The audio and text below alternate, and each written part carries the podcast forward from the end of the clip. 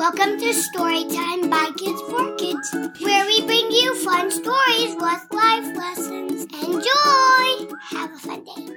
Hello, everyone. So today I'm going to be reading The Squirrel, the Parrot, and the All Important Acorn. Once upon a time, in the heart of Vibrant Valley, there lived a curious squirrel named Squeaky and a chatty pa- parrot named Pippin.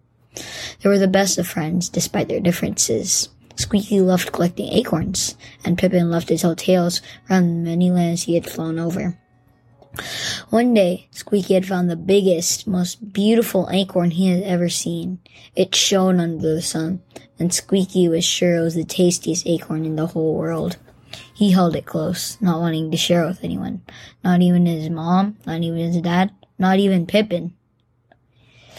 It, Squeak, Pippin noticed Squeaky's peculiar behavior and asked, Squeaky, what's that you're hiding?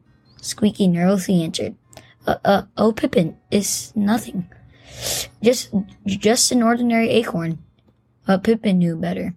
He had seen Squeaky's eyes shine like they did only when he found something truly special. Pippin felt a bit hurt, but he decided to let it go.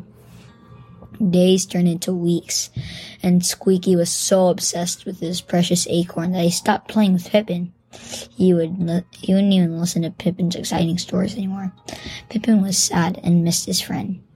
One day, a really strong gust of wind swept across the vibrant valley.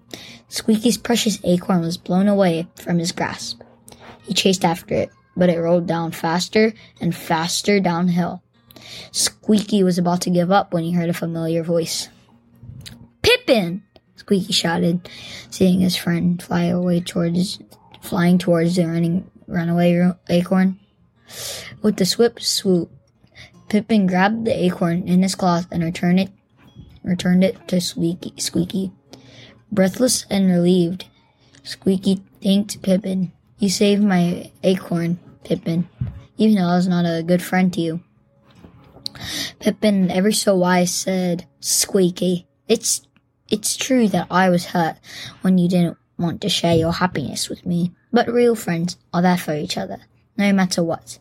I hope you learn that no acorn, no matter how shiny nor tasty, is worth more than a good friend. Squeaky had realized how foolish he had been. From that day forward, he promised to share all his finds with Pippin, never let anything come between their friendship.